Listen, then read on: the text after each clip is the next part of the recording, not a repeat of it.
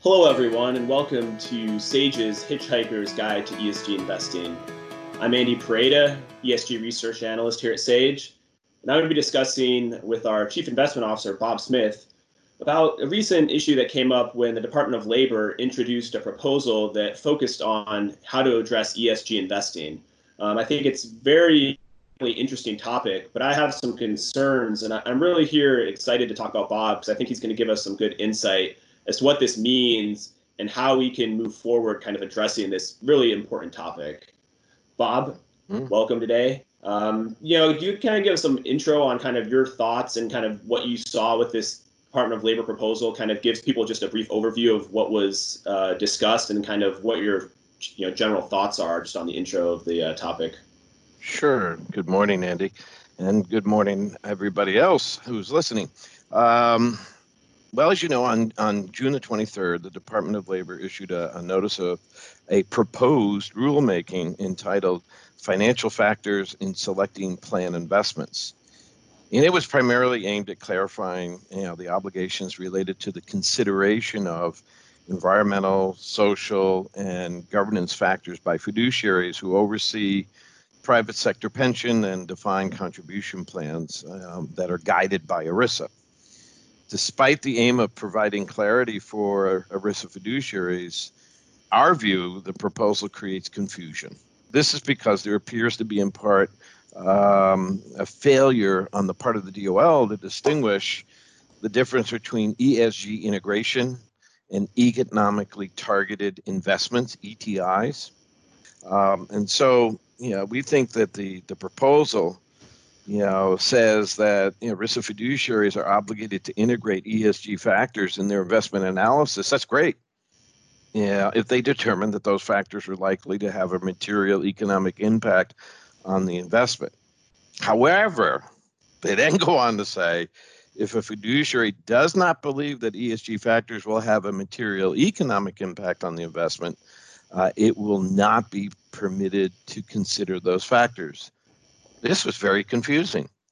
Should I or should I not? We, Bob, so, can, I, can I jump in sure. on that one? So I guess the question is too is I, I see it and you know we at Sage look at it is sometimes you know social impact and kind of ESG risk are sometimes intertwined. So I, I feel like there are some some kind of combinations of the two, and I don't know if they really get into the nuances of ESG investing, which is not always a one size fits all proposition you know the problem though with this this kind of pronouncement this uh, attempt to change the law basically says that fiduciaries ERISA fiduciaries may not sacrifice investment returns or assume greater investment risks as a means of quote unquote promoting collateral social policy goals but uh, that statement in and of itself uh, in the pronouncement reflects their very erroneous understanding of the the true and evident benefits that do accrue uh, from good, solid, core quantitative ESG risk analysis that will accrue to ERISA plans and to plan participants over the long term. And so, you know, we think it's a very confused uh, proposal. We think that uh, they are behind the curve in terms of understanding the true nature and value and um, effort that's really been put into uh, quantitative ESG risk assessment uh, and how it's become a much more pivotal and cornerstone uh, factor uh, for a lot of investment managers around the globe.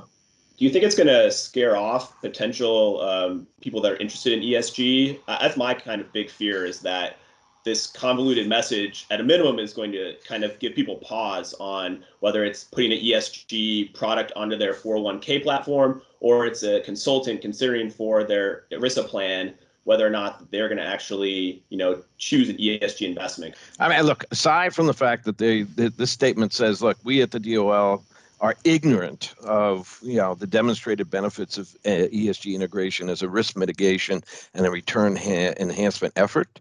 Um, but they they essentially tried to trivialize it or marginalize it in the sense that they're saying, look, you know, ESG really boils down to nothing more than having a collateral social policy goal, and nothing could be further from the truth.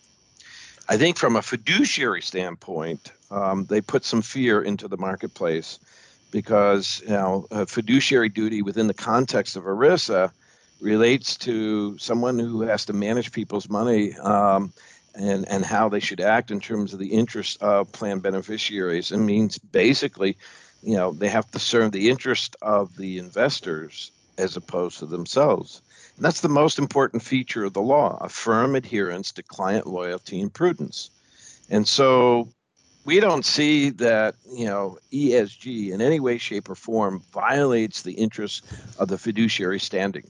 But also, you have to be able to consider all risks, particularly ESG focused risks, and apply good judgment and objective analysis in, in the pursuit of what we believe is really important and what I think a lot of investors are looking for good, moral, ethical, and prudent decision making really kind of bubbles up from this process. And this guidance, this proposal is, uh, in my view, is essentially putting it into a kind of a secondary or tertiary position. In essence, making kind of ESG analysis kind of a second class citizen in terms of the order of importance.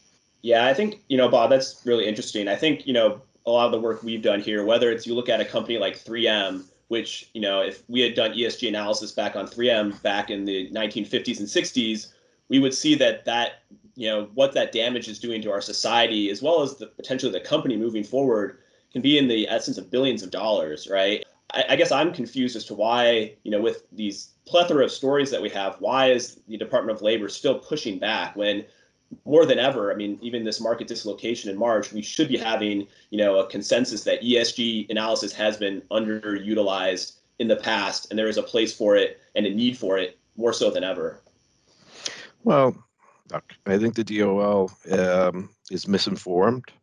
Um, I, you know, their position doesn't necessarily reflect uh, what is going on in the marketplace. When you look at the the growth and the interest in ESG focused and optimized funds, whether it's in the mutual fund community or in the exchange traded fund community, um, across the board in institutional investment management, this proposal seems to deny the clear trends that are in the marketplace. And more importantly, if we look at it from a 401k perspective, we look at where you know our workforce is, workforce is demographically. We have a number of people within the workforce that are very environmentally sensitive, are very socially aware, you know, and and recognize good deeds when they see them and good governance when they see them, and they are very desirous of these of these values. And it's not just the millennials, it's the X generation, and more importantly, the Z generation. Uh, they are going to constitute the largest segment of our workforce, you know, at 2025 and beyond. And yet we have a system that's really wired and built and oriented towards the boomer generation. When you think about it, what this particular uh, proposal you know, does, it's an attempt to essentially, essentially push ESG back uh, to reduce its value, to not give recognition for these trends. And in fact, it denies the obvious, the consumer. What the consumer wants and who that consumer is, is denied by this proposal. More and more millennials and, and Z generation, X generation people are highly charged over these issues and want to see it infused in their investments that they that they decide upon. It also denies the idea that look, yeah, ESG funds are absolutely superior in their performance, particularly over the last two, three, four, five years. They've done extremely well compared to a lot of conventional funds. So, what is a prudent choice? Is a prudent choice to pick the best funds that are being run in the best way with the best outcomes? If that's clearly the case, and that's what your fiduciary should be charged with doing, then why not ESG optimized funds? Because they stand head and shoulder above a lot of the conventional alternatives that are in the plan design as it is today. I guess the question is one, what happens next with this seemingly kind of, you know, the DOL seems like they're on their own on this one in terms of how people view this. And then, like, what else do you think we can do to help push the cause to make sure that the DOL changes their viewpoint? Um, since this obviously seems like a very dangerous proposal that you know has a lot of long-lasting consequences. I think that as we go forward, the way you evoke and, and you enforce change is that you make your position known. This proposal is exactly what it is. It is a proposal. It needs public commentary. We need to change the mind of the DOL through our voice, our engagement. And it's an imperative that all advisors who see the value of ESG integration as a risk mitigation uh, effort, who see the value of ESG as really getting at the heart and soul of what investors want in terms of their investment products uh, that they're investing in, who see the positive you know, intentionality that accrues from that in terms of the, the corporate managements that are receiving the benefit of the capital flows from 401k plans. Um, those are the change agents we want to get the DOL on board with being a change agent. The only way we do that is become engaged and make yourself known. Otherwise, we will be stuck you know, in the bygone era of how DC plans should be run uh, for the past, not for the future. Wow, that's uh, some great insight. You know, I think we're all, you know, going to be watching it with a close eye. But uh, we really appreciate you listening in today on Hitchhiker's Guide and hope you tune in to our next episode. Sage Advisory Services is a registered investment advisor that provides investment management services for a variety of institutions and high net worth individuals. This podcast is for informational purposes only and is not intended as investment advice or an offer or solicitation with respect to the purchase or sale of any security, strategy, or an investment product. Investors should make their own decisions on investment strategies based on their specific investment objectives and financial circumstances. All investments contain risk and may lose value. Past performance is not a guarantee of future results. For additional information on Sage and its investment management services, please view our website at www.sageadvisory.com or refer to our Form ADV, which is available upon request by calling 512 327 5530.